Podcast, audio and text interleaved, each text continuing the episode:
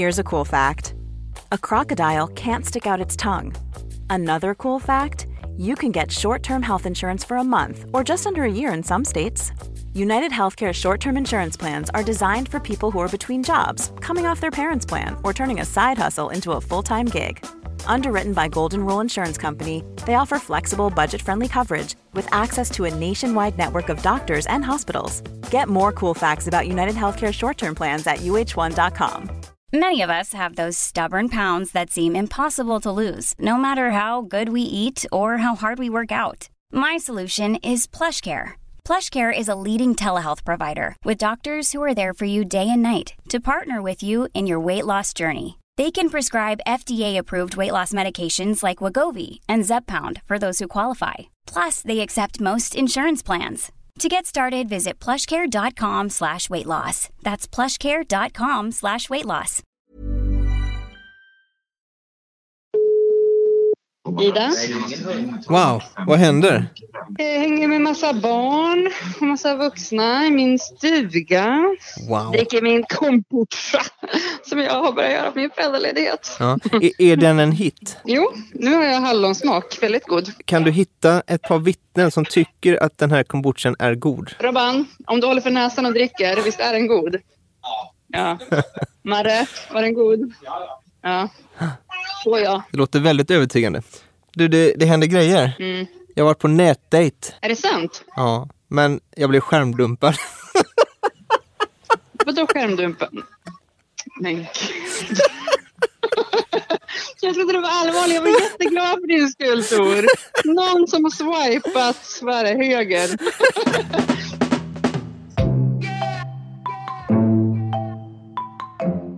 Från Make Equal. Det här är säsong två av Allt vi inte pratar om. Med mig, Tor Rutgersson. Och i den här säsongen av Allt vi inte pratar om så träffar jag killar som har frågor. Det kan handla om maskulinitet, det kan handla om kärlek eller sex eller relationer. Och jag försöker hjälpa dem. Men jag har inte alla svaren. Jag måste ge mig ut i världen och hitta dem. Ja, hallå det är Tor. Hejsan, Timothy heter jag. Tjena! Du, jag ringer in här på grund av eh, den här podcasten. Jag vet inte om ni uppfattar det där, men på andra sidan luren finns i alla fall Timofej. För inte så länge sedan så var han på nattklubb på Stureplan. Och det var trångt och fullt med folk och du vet, inget syre i lokalen, det var strobljus, det var svett. Alltså varför går folk ens på nattklubb?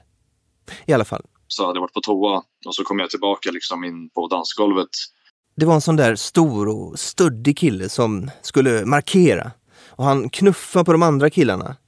Och Timofej, han sa ifrån. Och då liksom puttade han mig och sen, så liksom jag stod kvar. Så han tar mig runt kragen. Och då tar jag liksom honom runt halsen och jag fattar liksom att det kommer börja slå snart. Det är jag som är till först då. Ja. Alltså jag var ju liksom in the moment så jag sket fullständigt i liksom. Utan jag fokuserade bara på att slå honom i ansiktet liksom. Ja. Och det, ja, alltså det var ju, ja. Det låter ju väldigt hemskt liksom. Men ja, det, så var det i alla fall.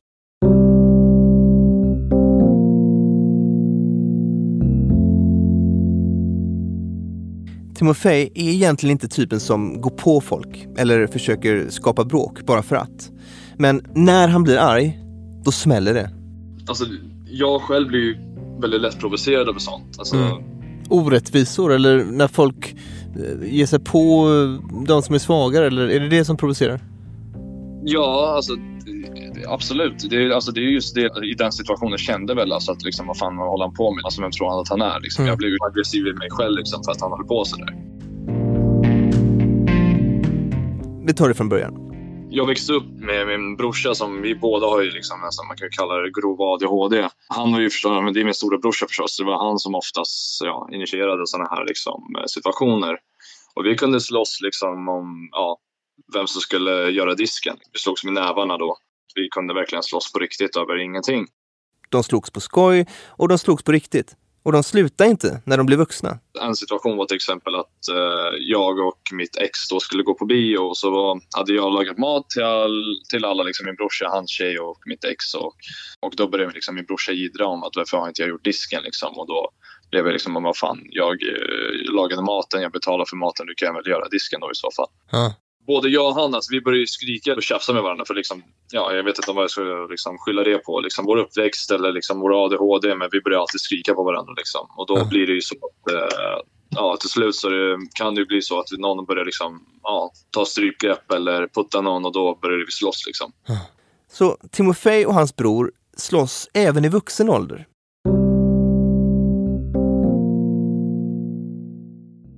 En man ska kunna slåss och skydda sin kvinna. Är det här en del av vår självbild? Och var kommer den bilden ifrån i så fall? Timofej tror att det är Hollywood. Man ser ju på hur mycket sånt säljer att det kan, kommer ju förstås liksom påverka människor. Att vara mer macho, att vara mer kanske tuff.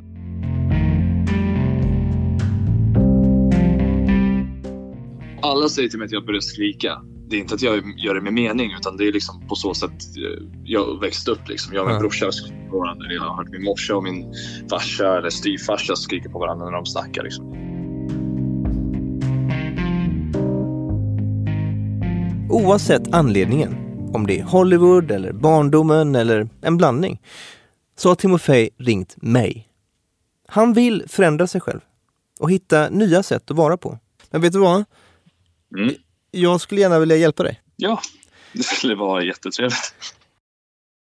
Here we go again.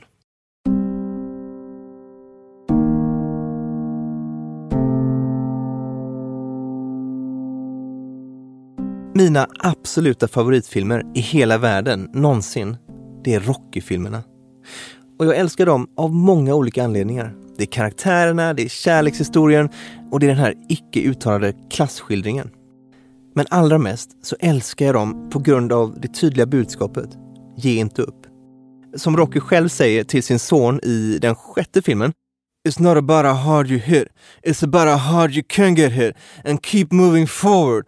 How much you can take and keep moving forward. Boxningen i Rocky, det är en metafor för livet. Och jag tänker på det där ofta. Vad som än händer, ge inte upp.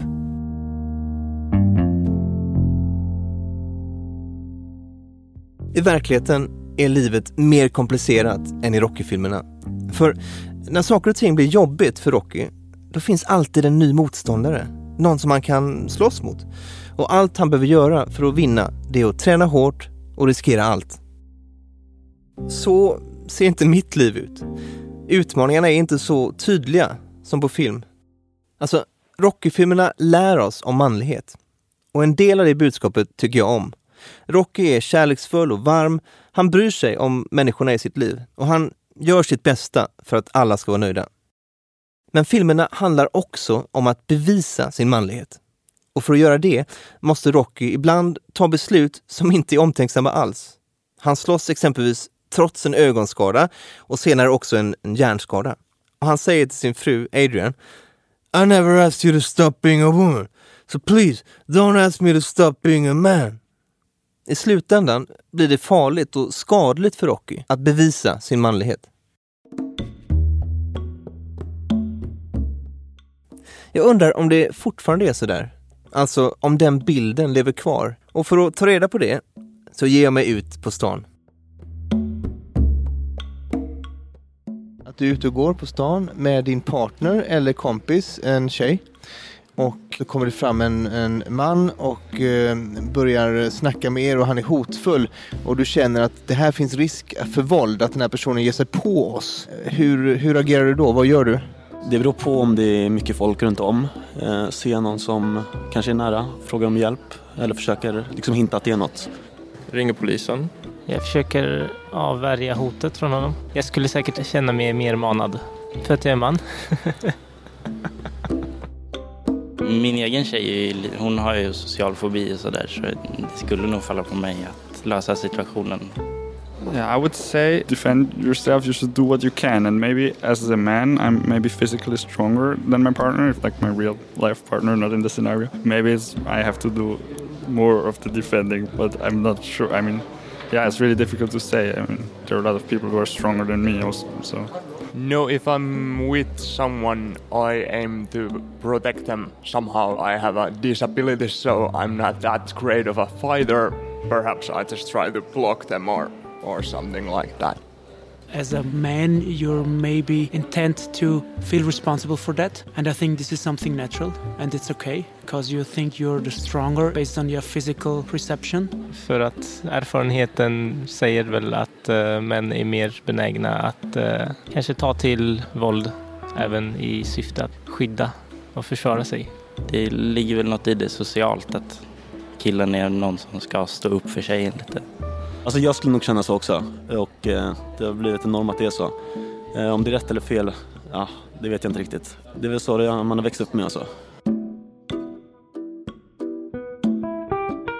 Jo, jag tränar ju boxning och när jag var nere på klubben sist så frågade jag tränarna om tips. Men inte om boxning, utan om de känner till någon person som jag kan prata med om våld. Jag heter Johan Aldin. Jag är 47 år gammal och har hållit på med kampsport sedan 1980. Johan har varit ordförande i Svenska MMA-förbundet och han har tidigare pratat ganska frispråkigt om både kampsport och manlighet. Jag började med judo. På det glada 80-talet så blev det även Wing Chun och taekwondo. 86-87 så började jag med jujutsu och fastnade i det. Det har blivit min favoritkampsport. Efter det så hoppade jag fram och tillbaka mellan boxning, thaiboxning och jujutsu eh, och en del andra mer ovanliga kampsporter. Um, Kali och Silat och prövade på en massa konstiga filippinska och indonesiska system. Med andra ord, Johan vet väldigt mycket om att slåss på olika sätt. Johan säger att vi behöver kamp för att utvecklas. Kanske menar han att vi människor föds med den instinkten. Ja, vi behöver det.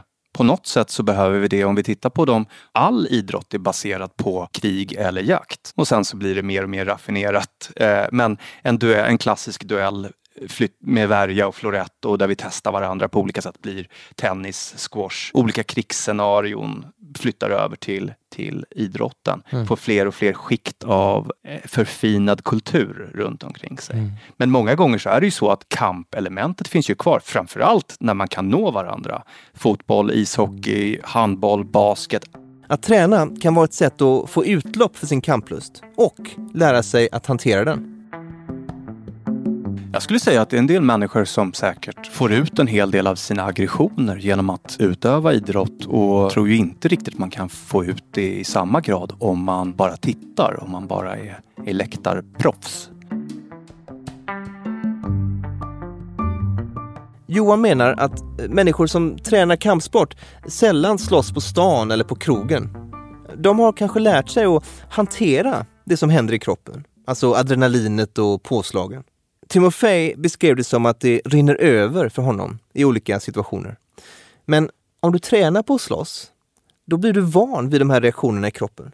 Du kan hålla dig lugn och, och kontrollera hur du ska agera. Jag undrar, är det annorlunda för, för killar och för tjejer? I kampsporter så brukar inte män tävla mot kvinnor. Det är uppdelat. Men varför är det ofta så att det är killar som slåss på gatan, eller på krogen eller fotbollsmatcher?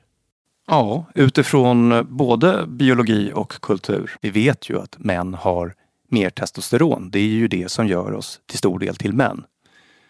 Inte bara på ytan utan även våra hjärnor. Eh, vi har lättare att få adrenalinpåslag, är jag rätt säker på. Och kanske lite sämre impulskontroll. Snabbare i att ta i och inte nödvändigtvis mot någon annan människa utan lyfta mer, springa snabbare och, och orka lite mer om du har en, en kultur och kanske en, en viss predisposition att agera svagt mm. genom att frysa eller vilja fly i en situation där du måste slåss. Då kanske det bara är adrenalin, testosteron och, och serotonin och de andra sakerna som är mer dominanta kemikalier i män generellt sett, som kan hjälpa dig att ta dig vidare. Men då borde det vara svårare för kvinnor som håller på med kampsport att, att få den explosiviteten? Ja, det är det också. Mm. Om man nu orkar titta på sån statistik så kan vi bara titta på boxning och kickboxning och thaiboxning att det är färre kvinnor som knockar. Uh, sen så finns det ju kampelement där det spelar mindre roll.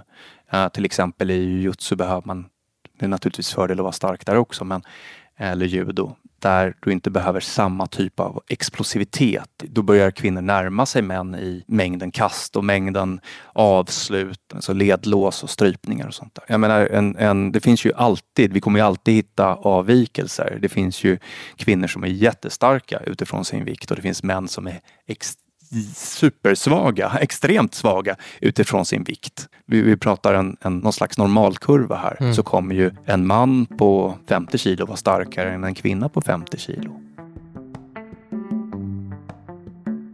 Okej. Okay. Johan menar att män har lättare att få de där påslagen som blir viktiga i kamp och, och, strid. Men vi lever i ett samhälle där vi liksom inte är ute och slåss hela dagarna. Och därför är vi också ovana vid att hantera sådana situationer när de väl uppstår. Så blir det och vi, får en ganska, eh, vi blir ganska distanserade. Vi får en, en lite konstig, eh, eftersom vi är så ovana vid våld. Eh, jag säger inte att det är dåligt. Det är förstås bra att vi lever i ett samhälle där slagsmål är ovanliga. Men ironiskt nog så kan det vara så här. Om människor som Timofej vill bli bättre på att kontrollera sig själva i hotfulla situationer, då kanske det är bra att faktiskt lära sig att slåss på riktigt och börja träna en kampsport. Och om du har någon typ av förmåga att veta var du står någonstans i näringskedjan. Jag vet att jag kan brotta omkull dig eller jag vet var jag står någonstans ungefär. Och framförallt kostnaden av våld. Det är väl det man lär sig väldigt mycket om också när man håller på med de riktiga kampidrotterna. Det är ju att man får reda på hela tiden vad som händer. Mm. Vi får ju ett kvitto, en kvittens på det. Och för att vara extra tydlig. Johan är inget fan av våld utanför ringen. Nej, jag, jag, är inte en person som tycker att det är särskilt trevligt med den typen av våld som sker utanför det ordnade kampvärlden eller det filmiska. Eller jag tror att det är så här att vi måste skilja på det fiktiva och det verkliga. Mm. Till och med en MMA-tävling, en match i MMA, är en berättelse, det är en fiktiv. Vi har person A och person B. De väger lika mycket, de har tränat lika mycket förhoppningsvis, annars är det det vi kallar mismatch. Och då kan vi börja diskutera om det till och med är en misshandel. Men oavsett det, eh, de är ju med på det här. Om du sen flyttar ut det här utanför så har du en helt annan situation. Där du inte väljer kanske, ett, en, en, situation och mm. du vet inte vem du möter och viktklasser finns inte med och antal finns inte med, erfarenhet finns inte med. Du är inte informerad, du har inte tre månader på dig att förbereda dig på det här. Mm. Så att jag tror att vi måste lära oss att dissekera och att se att det är olika. Allting ligger inte på samma tallrik. Mm. Filmiskt våld, det, det våldet som finns i, i vissa idrotter. Och då menar jag även fotboll och hockey och så. Mm. Är inte detsamma som krig och gatuslagsmål. Mm. Vi ska inte titta på det med samma ögon. Okej, okay. men jag tror att jag måste höra från fler personer innan jag kan ge ett svar till Timofej. Jag hör, det är min mops som håller på och grymtar i bakgrunden om, det, om han hörs. Lite. Han har lite gris, grisljud. Han kan ingenting om våld. Han är bara rakt igenom gullig och god. Sådär. Det här är Shahab Ahmarian. Han jobbar på MÄN. Det är en organisation som jobbar för att förändra destruktiv maskulinitet. Det är också så kulturellt. Att så våra hjältar, de kan lösa saker med våld. De, de så slår någon på käften och så löser de något. Och det har vi liksom blivit uppväxta med. Shahab menar att våld är som ett språk. Ett språk som män lär sig. Det förväntas av mig att så här, jag ska kunna behärska det här språket och jag kan lösa grejer med det det är någonting vi ärver, liksom, som går i arv i manskulturen och någonting som finns bara generellt i all kultur. Så, och det är så, så här, vi är uppväxta. Våra hjältar de slår folk på käften och så löser de grejer med det. Så här. Alla de här filmerna man såg som liten, alla mina hjältar, de, de, de var den goda när de slog folk på käften. Man hejade på dem, man bara yeah, kom igen! Och så var det de här 80-tals actionljuden också. Så det var så här, dusch, dusch, dusch så här, som, man som så här slåss och slogs och gjorde de där ljuden med munnen också så här med sina kompisar och bara kolla jag är Van Damme liksom. Det är bara ett sätt att förhålla sig. Att så, hey, vi kan, men sen är verkligheten en annan. Fan vad jag har slagits i mitt liv. Jag har aldrig blivit mottagen som en hjälte för att jag har slagits. Det är ingen som har lyft upp mig och bara så här, han, är, han räddade oss för att utan det är bara Folk tycker ju att våld är skit egentligen. Så på ena, å ena sidan glorifierar vi det och tror att vi kan lösa saker. Å andra sidan är det så här, hej, du får fängelse liksom. Det här är ett brott.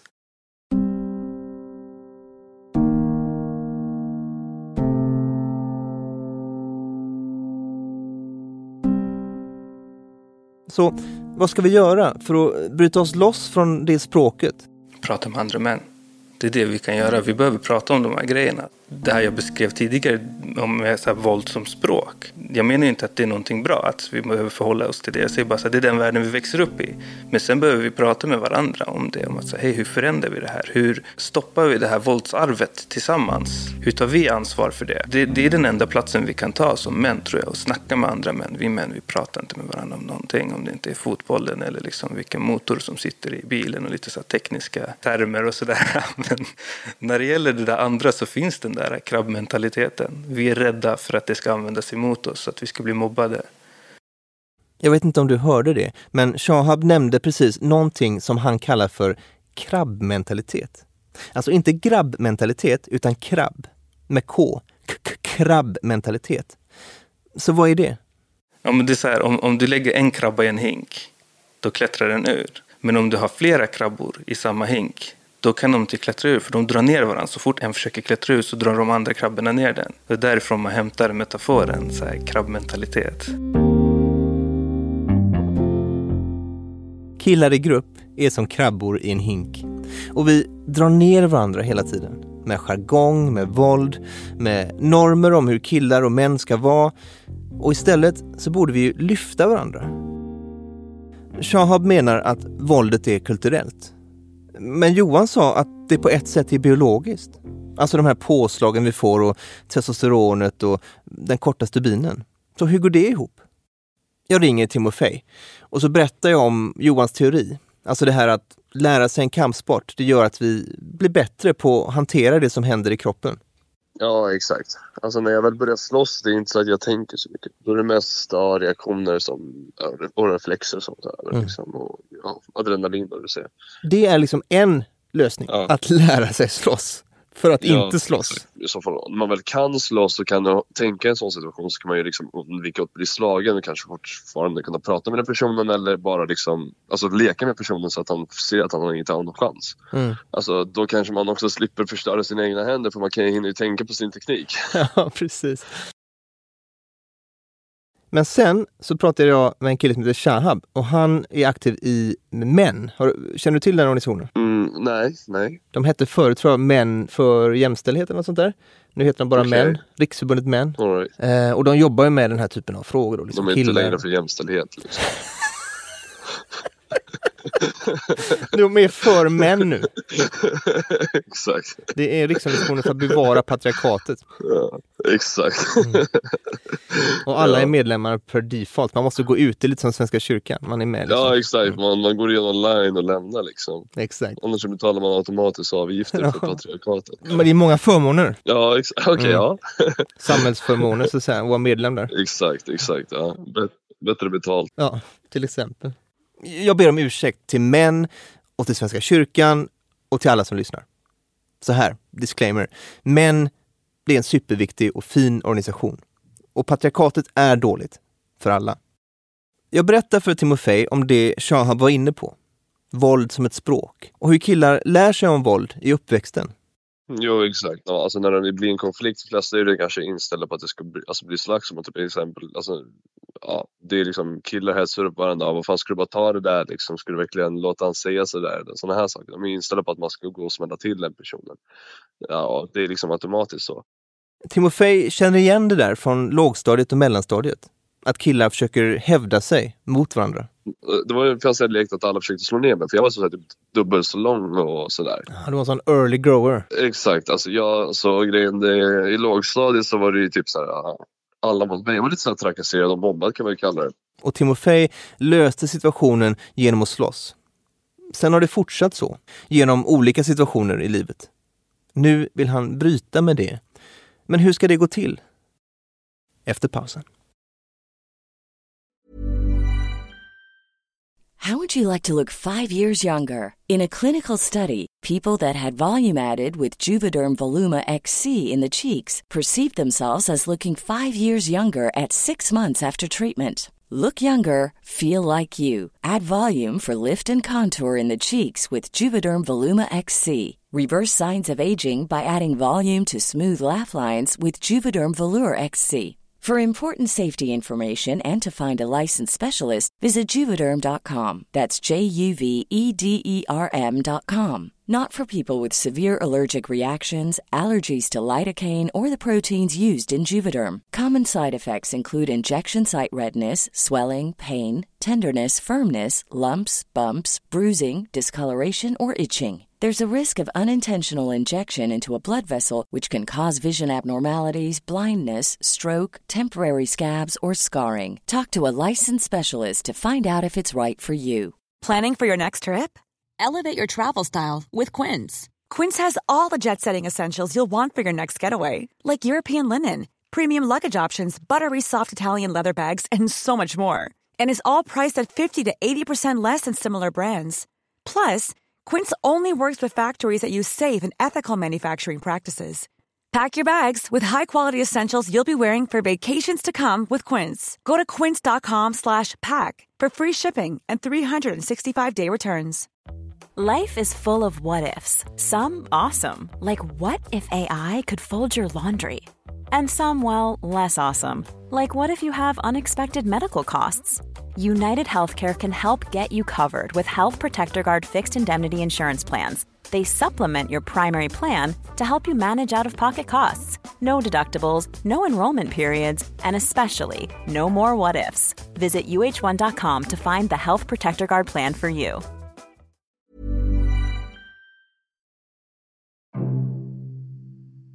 Allt vi inte pratar om från Make Equal är en podd, en bok, ett spel och mycket mer. I vår idrottssatsning kommer vi ut och pratar direkt med killar i idrottsföreningar och fritidsverksamheter. Så bra! Allt du behöver veta finns på alltviintepratarom.se och makeequal.se. Och det här är möjligt tack vare stöd från Svenska Postkodstiftelsen. Woho! Läs mer om alla samarbetspartners och möjligheter på vår webbplats. Let's get serious. Jag åker till Stockholms universitet för att snacka med en kille som har forskat på killar och våld. Alltså nu snackar vi science va? och facts. Jag heter Lukas Gottsén och är professor i barn och ungdomsvetenskap vid Stockholms universitet. Och jag är maskulinitetsforskare, forskar om killar, om eh, våld, eh, om sexualitet. Boom!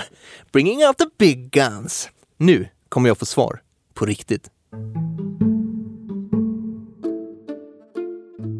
Alltså, varför är vi så fascinerade av våld? Jag menar på tv, i film, i tv-spel, men också i verkligheten. Som när jag gick i skolan och det blev slagsmål. Alla sprang ju dit och det fanns någon slags upprymdhet i luften. Jag skulle säga att alla är fascinerade av våld. Och det som är intressant med våld är att vi är fascinerade av det, vi lockas av det, men vi tycker det är jättejobbigt att göra, utöva själva. Så. Det finns studier som visar på hur man varit tvungen att liksom, drilla militärer att skjuta dödligt för att liksom, helt enkelt de vägrar att skjuta mot mål så, i krigsföringssituationer. Så. Så, att det, så att utöva direkt fysiskt våld som är skadligt mot någon annan är någonting vi så här helst undviker. Det finns alltså en dubbelhet i vår fascination. Och det låter ju rimligt, alltså att vi är tveksamma kring våld.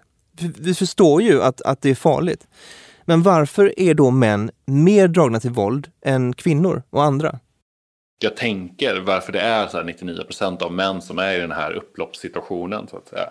Kanske också varför vissa typer av filmer då, som riktas mot män och de tenderar att vara någon form av så underhållningsvåld. Så här har vi en kulturell historia av där våld och manlighet knyts samman ganska markant. Liksom, som handlar om både rätten att utöva våld mot barn, kvinnor och så vidare. Alltså hustruagan och allt det där som har funnits fram till sent 1800-tal. Men också att det varit kulturellt accepterat. Det handlar om män som ska utöva det här militära våldet. Poliskår och så vidare. Det är fram tills väldigt nyligen som våld finns som en möjlighet, sanktionerad möjlighet för kvinnor kan man säga.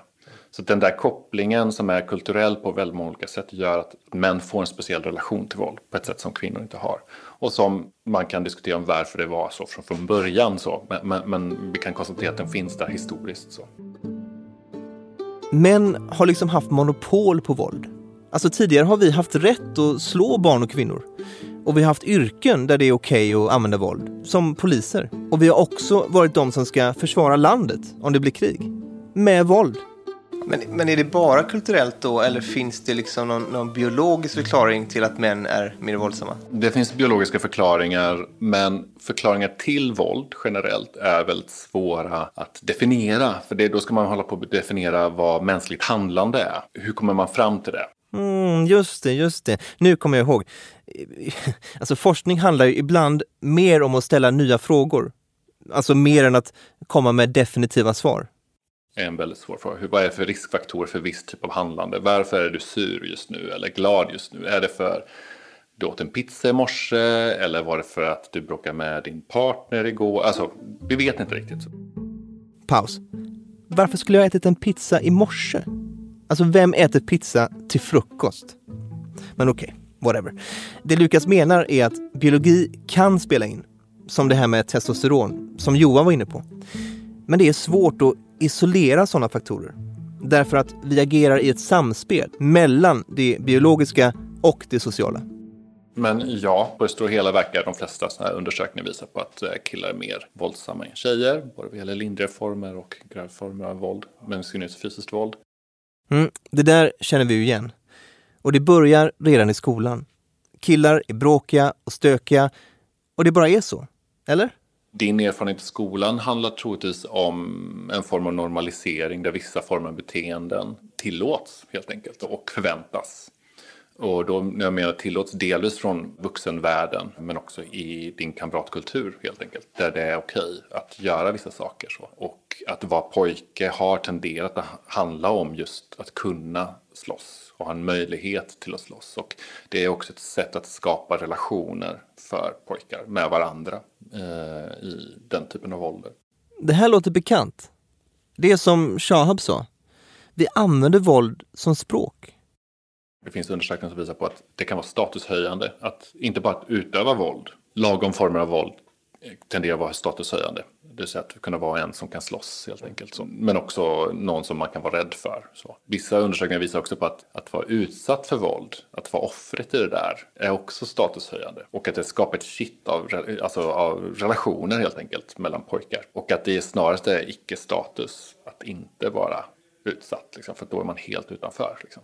Och unga killar tar med sig det här sättet att vara på, eller kommunicera, in i vuxenvärlden. Lukas berättar om sin senaste forskning. Det verkar som att unga killar utsätter sina partners för våld i större utsträckning än vad äldre män gör.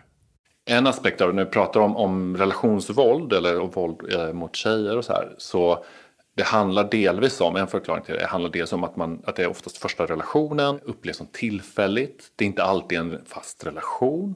Utan det kan vara sexuellt våld i samband med ett engångsligg. Eller så här. Det kan handla om aggressioner i relationen som inte nödvändigtvis är det vi skulle definiera som våld men som kanske inte är så bra. Och sen så vet man inte riktigt hur man ska hantera det där.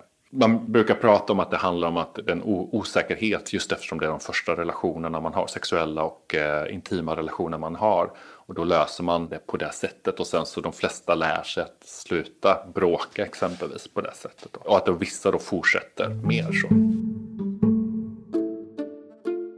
Killar lär sig att uttrycka sina känslor genom våld. Vi får inte lära oss att berätta hur vi mår eller hur vi känner och det våldsamma beteendet godkänns av vuxenvärlden. Ni vet, boys will be boys. Och när vi sen blir äldre och hamnar i relationer, då kan vi fortfarande inte uttrycka oss på något annat sätt. Och innan vi lär oss det riskerar det att gå riktigt illa. För andra, för människorna runt omkring, för kvinnorna i våra liv. För det som, in, det som inte är ovanligt att hända så att säga, det är att en kille som är våldsam i flera relationer, eller i, i en relation under tonår eller tidigt 20 år, gör slut med den där tjejen och inte tar tag i sig själv utan ser som att det hade med den där relationen att göra, att det var en eh, konfliktfylld relation eller så vidare och inte reflekterar över sig själv och sina egna eh, aggressionsproblem eller vad det kan vara. Sen kommer man till nästa relation så fortsätter det här. Så att, säga. Så att, så att om vi vill förhindra våldet så behöver man kanske sätta in även den typen av insatser, inte i 30 års ålder som det tenderar att vara nu utan i tonåren. Här är vad jag inte fattar.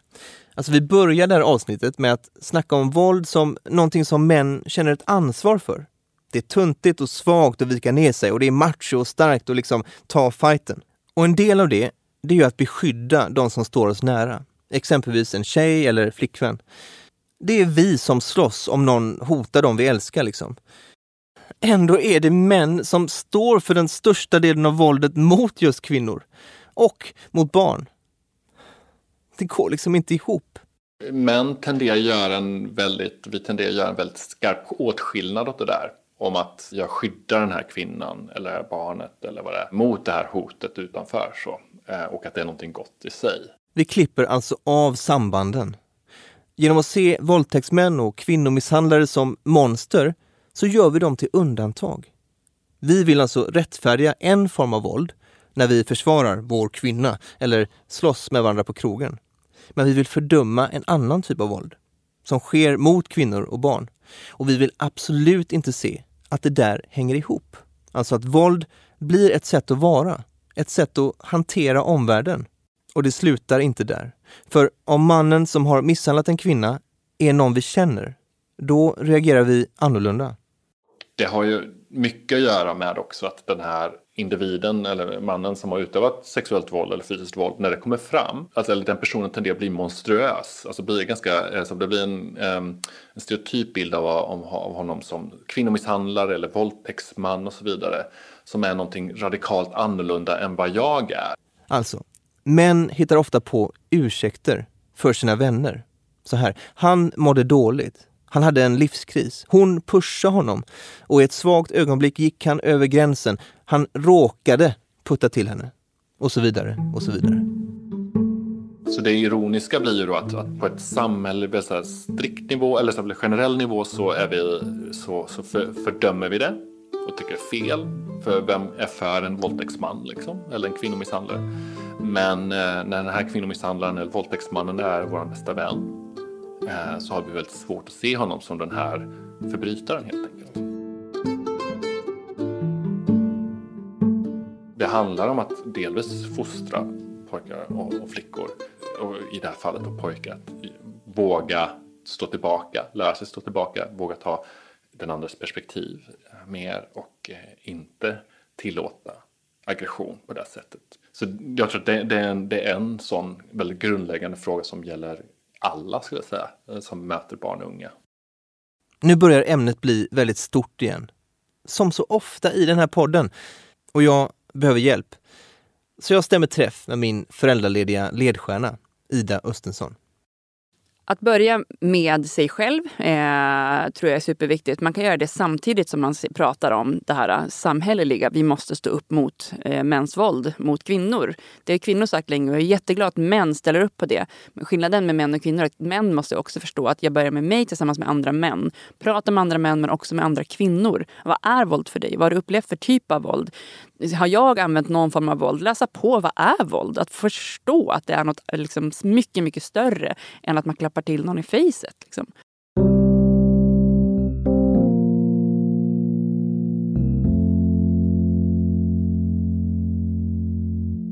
Och sen säger Ida någonting som ger mig gåshud.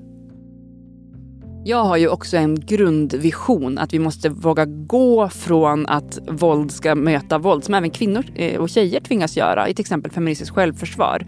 Än så länge behöver vi det, eh, för att det handlar också mer eh, än det fysiska våldet som vi ska lära oss att slå på ögon och hals och kuk och så vidare. Det handlar också om så här, hur kan jag säga ifrån och så där. Eh, men samtidigt, om vi gör det och ännu mer skulle jag vilja säga att vi måste gå från feministiskt självförsvar till maskulint självansvar. Just. Alltså att man då i klasserna till exempel på skolan eller på en, arbetsplats där kvinnor har liksom kvinnliga nätverk för att prata om det. Även skapa forum för män att börja med sig själva tillsammans med andra män.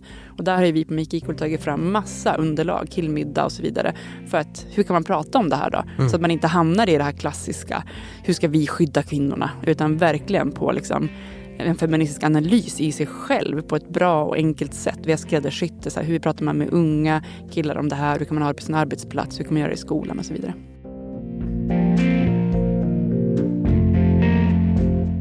Självklart! Att möta våld med våld, det är inte att skydda eller ta ansvar. Det löser inte situationen. Ändå känner många män att de liksom måste svara upp med samma mynt i våldsamma situationer. Det finns en forskare och författare som heter Jackson Katz som gjorde en enkät där han frågade män och kvinnor vad de gör för att undvika våld. Den tycker jag du ska kolla upp. Den är väldigt, väldigt intressant. Och eh, ja, en liten hint. Eh, listan för män var ganska eh, kort och eh, listan för kvinnor var väldigt lång.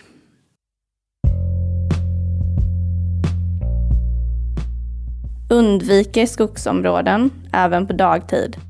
Håller i mina nycklar som ett potentiellt vapen. Kolla baksätet innan jag går in i bilen. Bär med mig pepparspray. Har alltid med mig mobilen. Har en mansröst på min telefonsvarsmeddelande. Parkerar i ljusa miljöer. Joggar inte på kvällen. Har inte hörlurar på mig när jag joggar.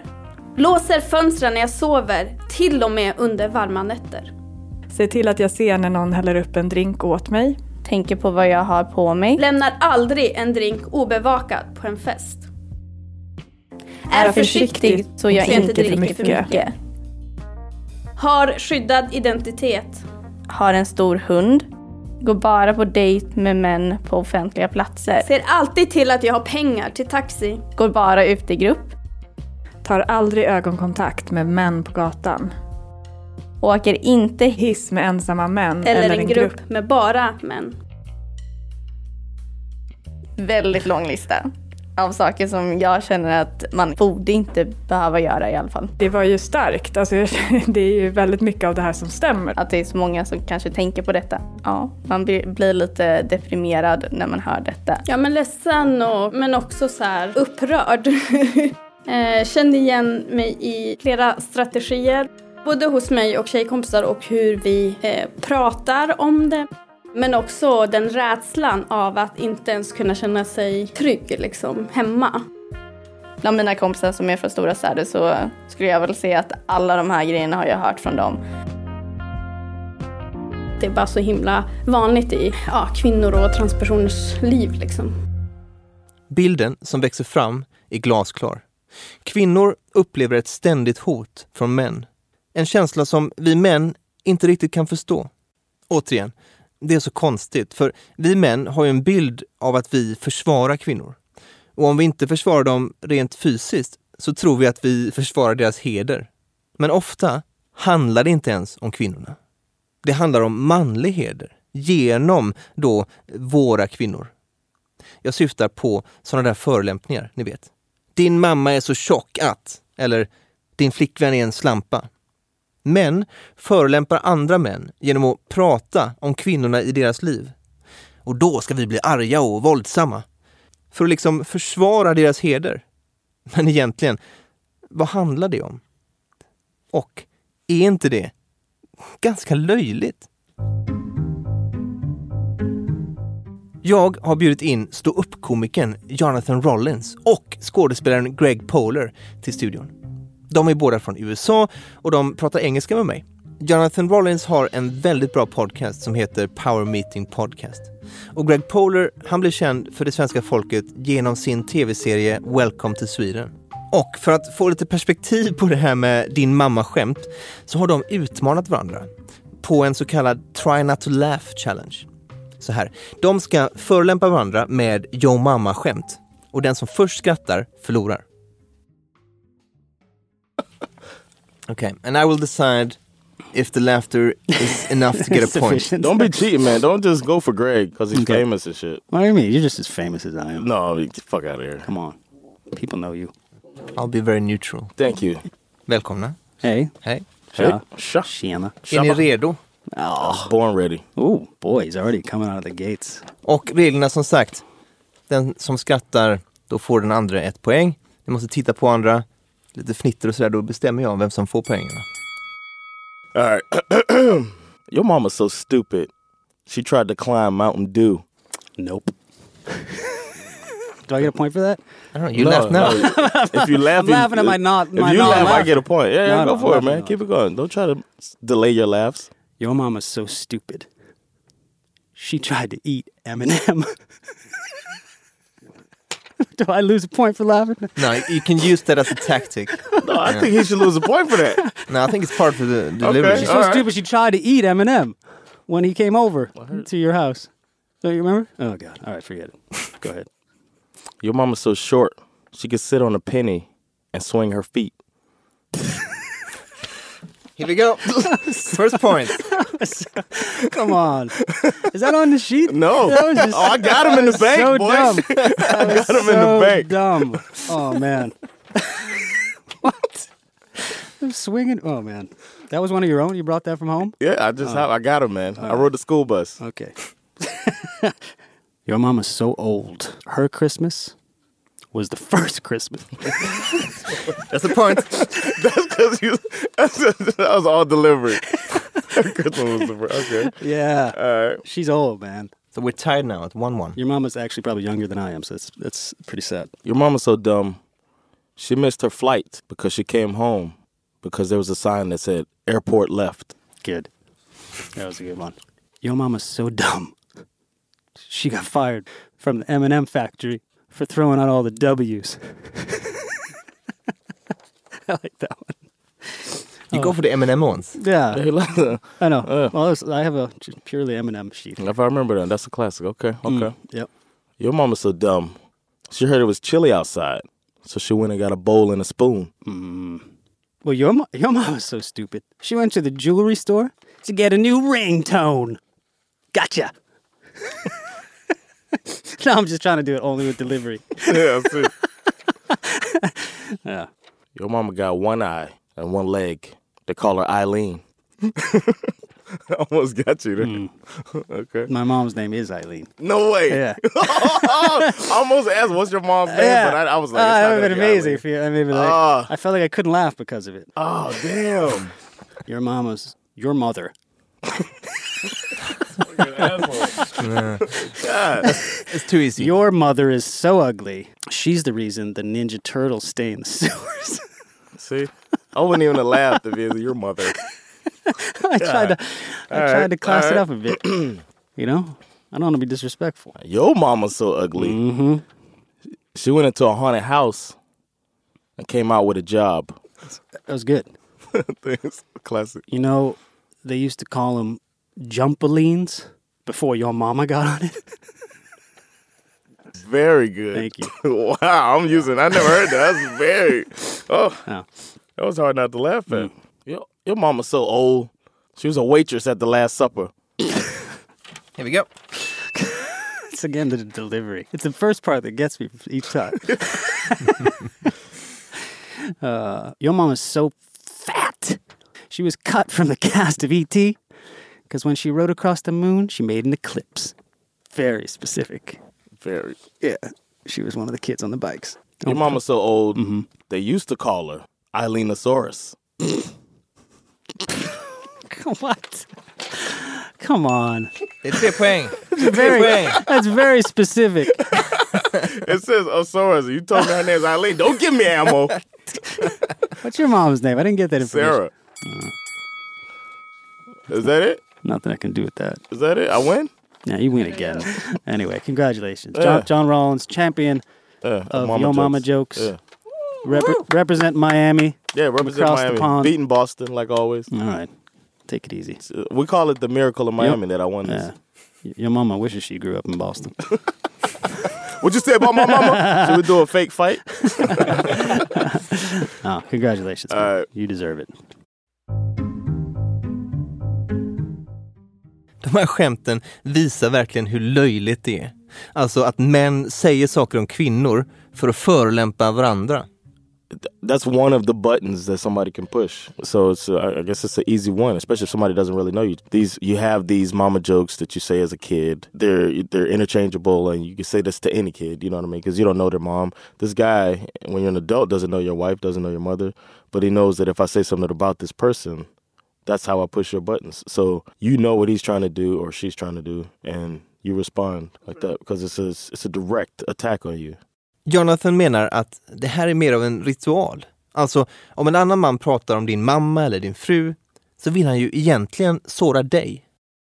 I think maybe that ties into this whole thing um, where where if someone's making fun of, or maybe if you're trying to defend the honor of someone, you go after the the the, the, the guy Um, Greg säger att det blir mannen som, som måste försvara sig, oavsett vem som säger vad och om vem. Det är mannens heder som står i centrum. Och det är oavsett om du förolämpar honom direkt eller om du pratar om hans mamma, hans fru eller hans dotter.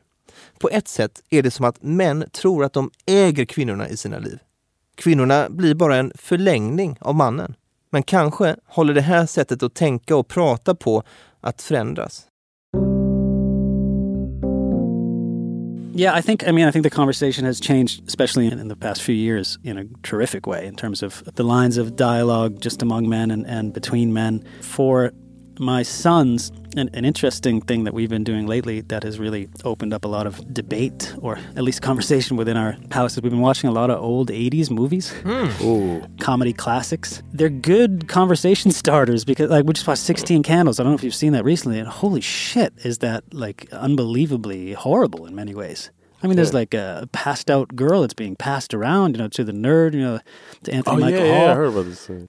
And so we didn't watch it for that purpose. But as it was happening, I was like, well, I'm going to have to have a conversation with my sons after this and say, like, you know, what did you think was appropriate? Do you think this is okay? Huh. And and it, it, was it was good in that respect. I think you know, even though it, it, it, initially when you're watching, it's horrifying to see something that you know was was a cultural norm back in the Mm. '80s and deemed to be funny or okay. Um, now it would be you know actionable. Mm. Uh, same with Breakfast Club, which we which we recently saw. Um, Or going to a party with a corpse. yes, same thing. Nec- necrophilia. also not okay nowadays. Nowadays, odd. things have changed. Yeah, can't have a weekend with Bernie.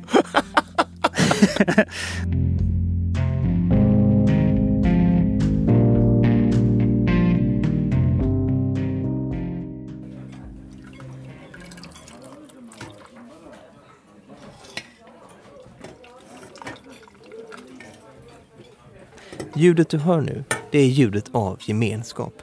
Jag har återigen rest till Göteborg, staden med svaren va? Och nu befinner vi oss i Hammarkullen. Per Herngren, en av mina stora folkbildningshjältar. Han hjälper till i kyrkans soppkök. Här träffas alla möjliga typer av människor för att äta tillsammans. Och vi pratar politik, vi pratar religion och vi pratar om livet i förorten. Jag är uppväxt här, en av byfånarna i Hammarkullen. Jag, jag flyttade hit när jag var barn, tioårsåldern, redan på 70-talet. Min far, han började jobba med missbrukare, alkoholister. Och då um, startade de soppkök två gånger i veckan. Och det lever kvar, nu är det en gång i veckan, men det lever kvar från 70-talet fram till idag. Per älskar Hammarkullen. Han berättar om föreningslivet i stadsdelen och om hur kriminalitet har ersatts med gemensamma projekt. Som när föreningarna och bostadsbolagen tillsammans bjöd in muralmålare från hela världen. Nu är Hammarkullen Göteborgs mest föreningstäta stadsdel. Och Per är icke-våldsaktivist. Han har gjort fredligt motstånd mot orättvisor sedan han var ung. Något som han bland annat satt i fängelse för. Det var i USA på 80-talet och Per var 22 år. Jag är med i plogbillarna och vi plogbillar, det kommer faktiskt från ett profetord som finns i islam och judendom och kristendom.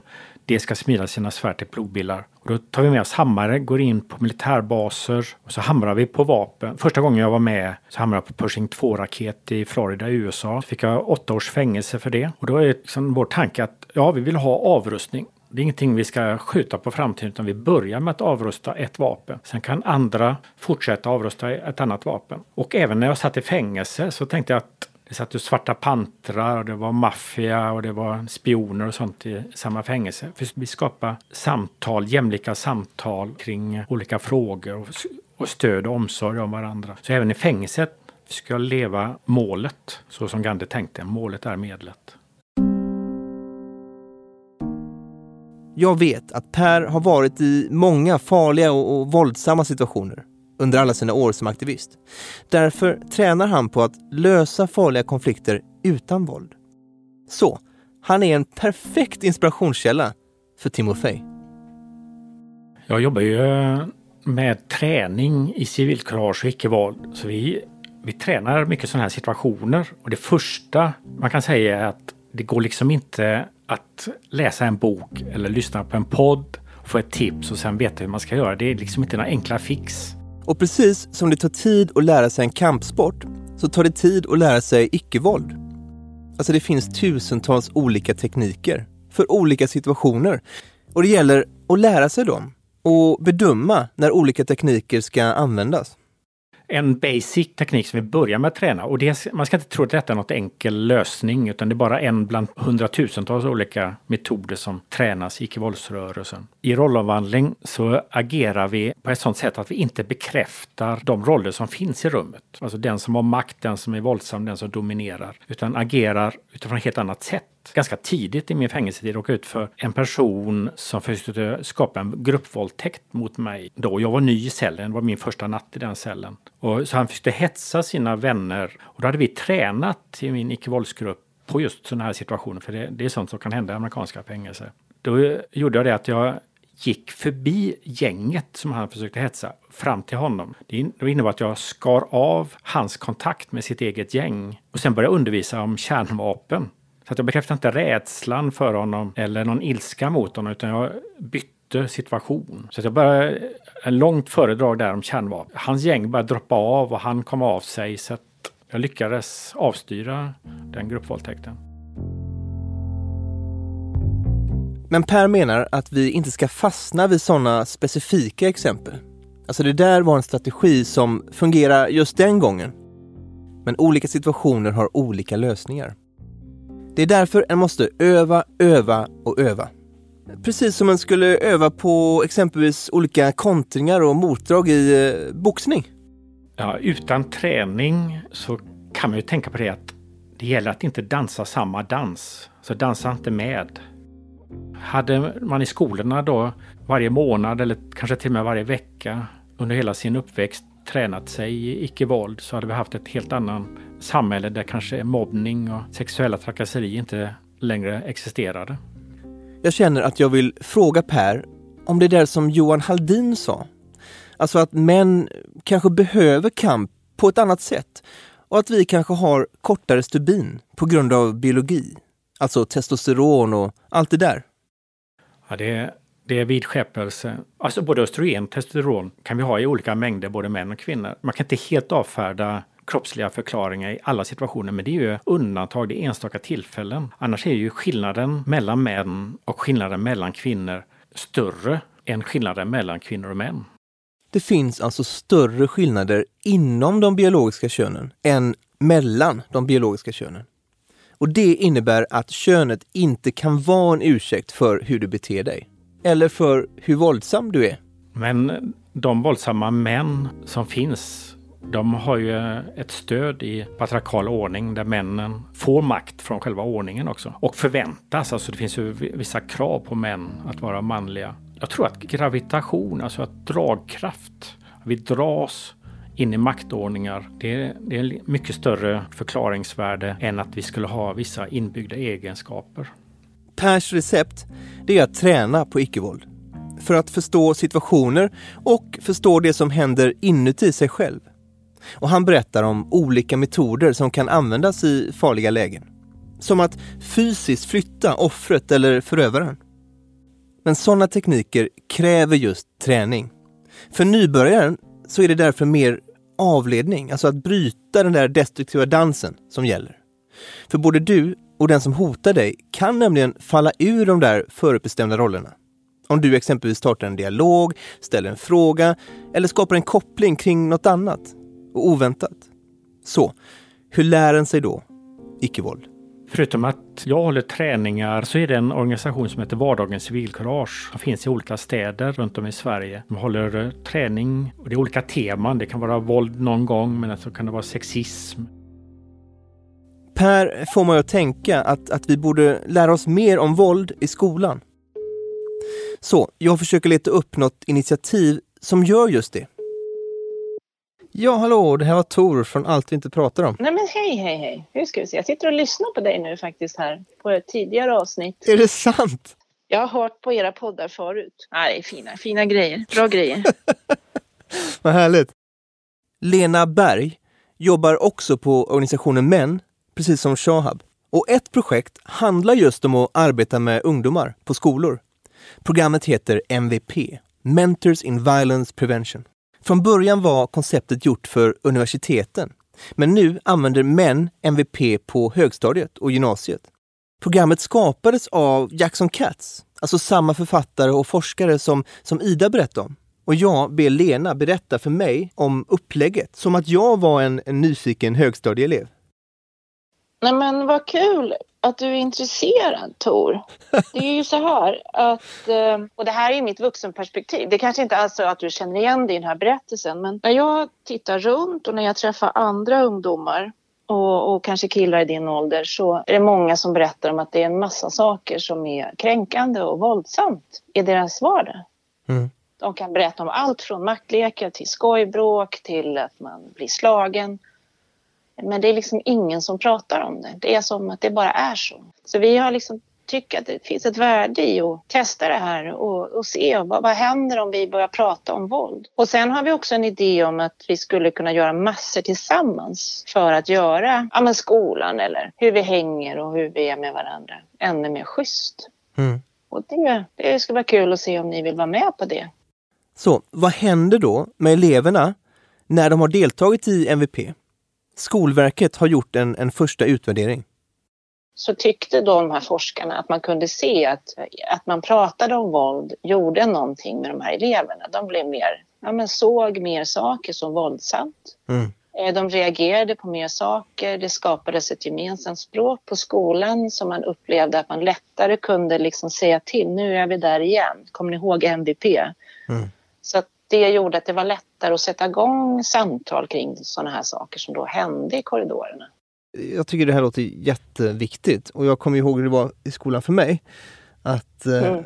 och det var ju länge sedan nu, men att vi, vi hade ju liksom vi spenderade, flera gånger i veckan så spenderade vi liksom lektionen efter eh, den långa rasten på att reda ut bråk som hade varit, alltså slagsmål. Just det var, det, var så oerhört eh, stor del av den vardagen som var då. Vi behöver ju reflektera kring saker och inte bara förbjuda saker och säga nej, för det gör de ju hela tiden. Just det. Du får inte knuffa in i skåpet, du får inte göra si, du får inte göra så. Mm.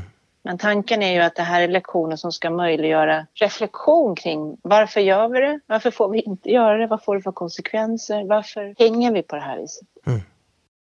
Jag tror att man kommer ihåg de här samtalen ändå. Men sen så ska killarna ut då i korridoren igen. Och då är ju utmaningen att göra på det andra sättet som var möjligt i det lilla rummet. Just Det, är inte, det, det tar tid liksom. Men är det extra om vi- viktigt att göra detta tidigt? Liksom? Alltså när människor är unga? När, när Ja, det killar är unga? Jag. Nej, Jag tror man, man ska ju fortsätta i hela livet, tänker jag. Vi kan börja med att pappor börjar reflektera kring hur de är med sina söner framförallt och sina, sina döttrar. Mm. Så det här är ju livslånga grejer. Och det är klart att ju börjar vi tidigt att prata om det här i skolan eh, borde det ju rimligtvis spela roll. Men vi måste även prata med vuxna män. Egentligen är det ju här ett samtal som behöver pågå i alla generationer. Det här arbetet, det är viktigt av många olika skäl. Det kostar så mycket pengar med mäns våld mot kvinnor. Det är så en enormt dyr grej. Så vi måste verkligen satsa mycket pengar på att jobba tidigt i barns liv och jobba brett. Jobba universella insatser för att förebygga våld. Vi behöver prata om sådana här saker. Ja, vi behöver prata mer om sådana här saker. Och jag vill prata mer med Timofej. Tjena! Hallå! Hej hej! Mår du bättre nu? Ja, jag vaknade precis. Du, jag har till och med Mm. åkt till Göteborg för, för, dig, för din skull. Va? Oj. Mm. Det, jag gillar ju i och för sig Göteborg, så det var ingen fara. Jag berättar för Timofej om mitt samtal med Per. Alltså att det finns sätt att träna på hotfulla situationer så att vi kan lösa dem utan våld.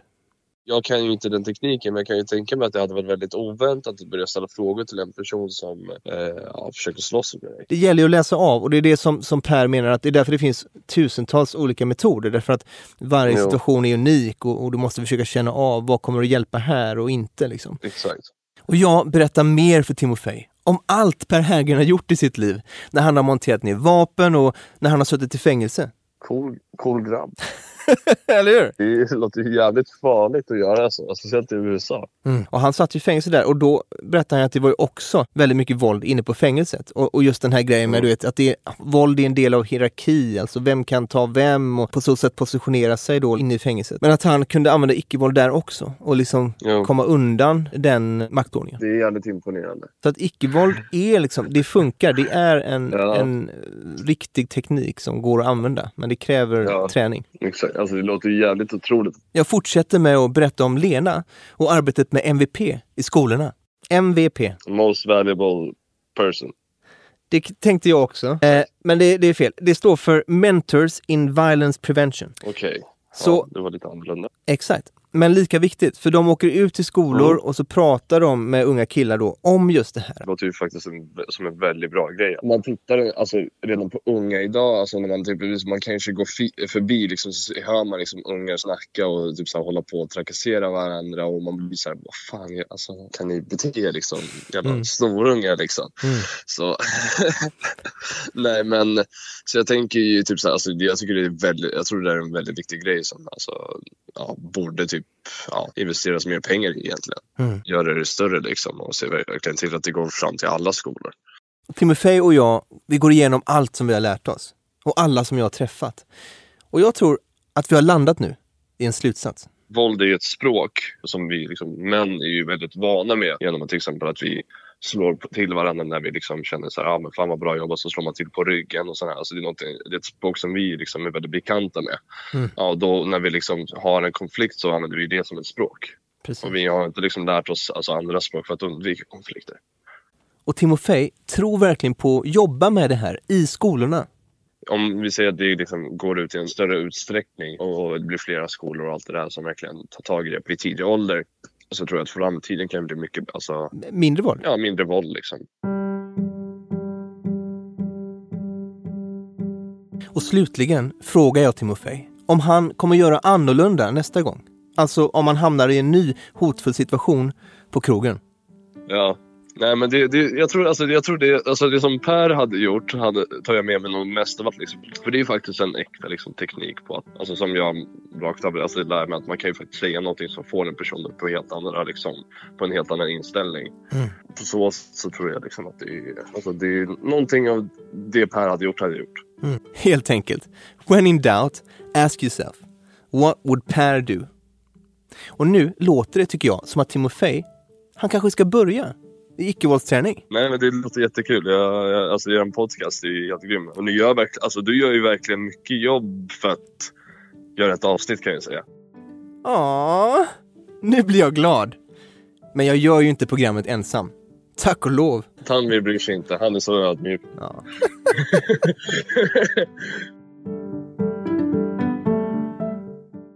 Att vara våldsam, det är inte bra. Men för många män så är vreden och ilskan det enda som finns kvar. Alla andra känslouttryck är otillgängliga. Vi har fått lära oss att inte använda dem. Vi ska inte vara ledsna eller sura eller sköra.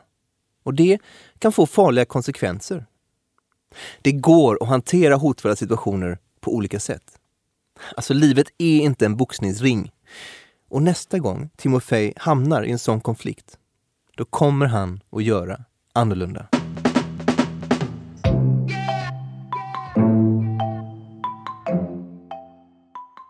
Ja, ja, du har lyssnat på eh, allt vi inte pratar om från eh, Make Equal. Jag heter eh, Tor Oskarsson och eh, podden produceras av han eh, Tanvi Mansuva. Inspelning och mixning på ett ställe som heter Studio Ljudbjörnen gjordes av eh, Nisse Björn och assistenten då, Dandy Gustafsson. Sen har du Kristoffer Malmsten, han har gjort den här eh, vignettlåten efter en, ja, liten skiss då på marimba från mig. Och övrig musik kommer från Blue Dot Sessions. PR och marknadsföring, det var Ikra Ferdaus med hjälp av eh, Gabriella Järlström. Och Hilma Sobrino Rada, hon eh, har gjort film, grafik och sån där form. Idén till allt vi inte pratar om, ja det fick Ida Östensson och jag redan sommaren 2016. Nu finns en, en podd, en bok, ett spel, sådana där föreläsningar och utbildningsmaterial. Projektet då, allt vi inte pratar om fritid och idrott, ja det leds av Henrik Täljfors och Johan Pettersson och det är möjligt tack vare stöd från Svenska Postkodstiftelsen. Och du kan läsa mer om allt det här på allt vi inte pratar om .se. En grej som skulle vara coolt och som skulle betyda mycket för oss, det är om du gillar den här podden, gå in på iTunes och, och liksom skriv en recension och ge ett omdöme. Typ fem stjärnor eller kanske fem stjärnor. Eller fem stjärnor. Det betyder mycket för oss och hjälper oss att nå ut till fler.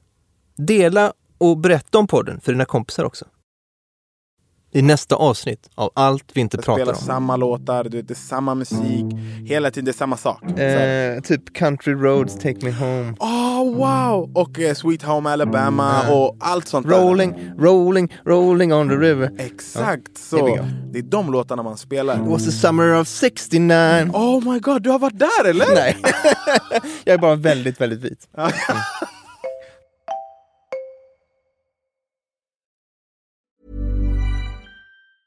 Planning for your next trip?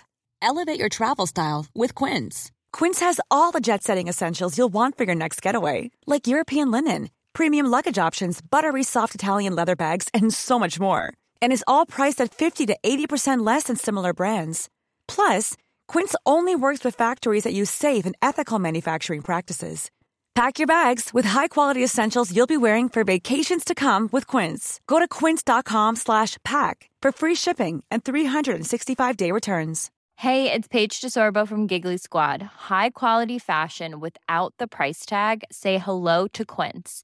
I'm snagging high-end essentials like cozy cashmere sweaters, sleek leather jackets, fine jewelry, and so much more. With Quince being 50 to 80% less than similar brands.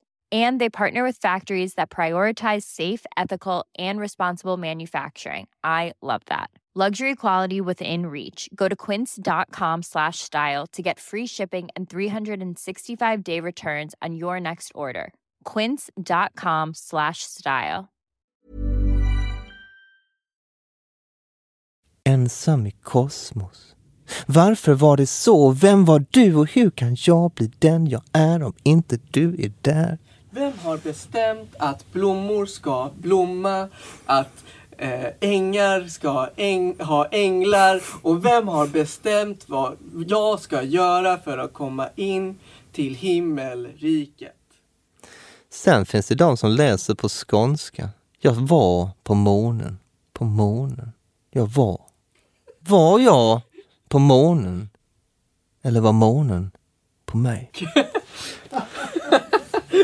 Där har vi spoken word, spoken word stand-up.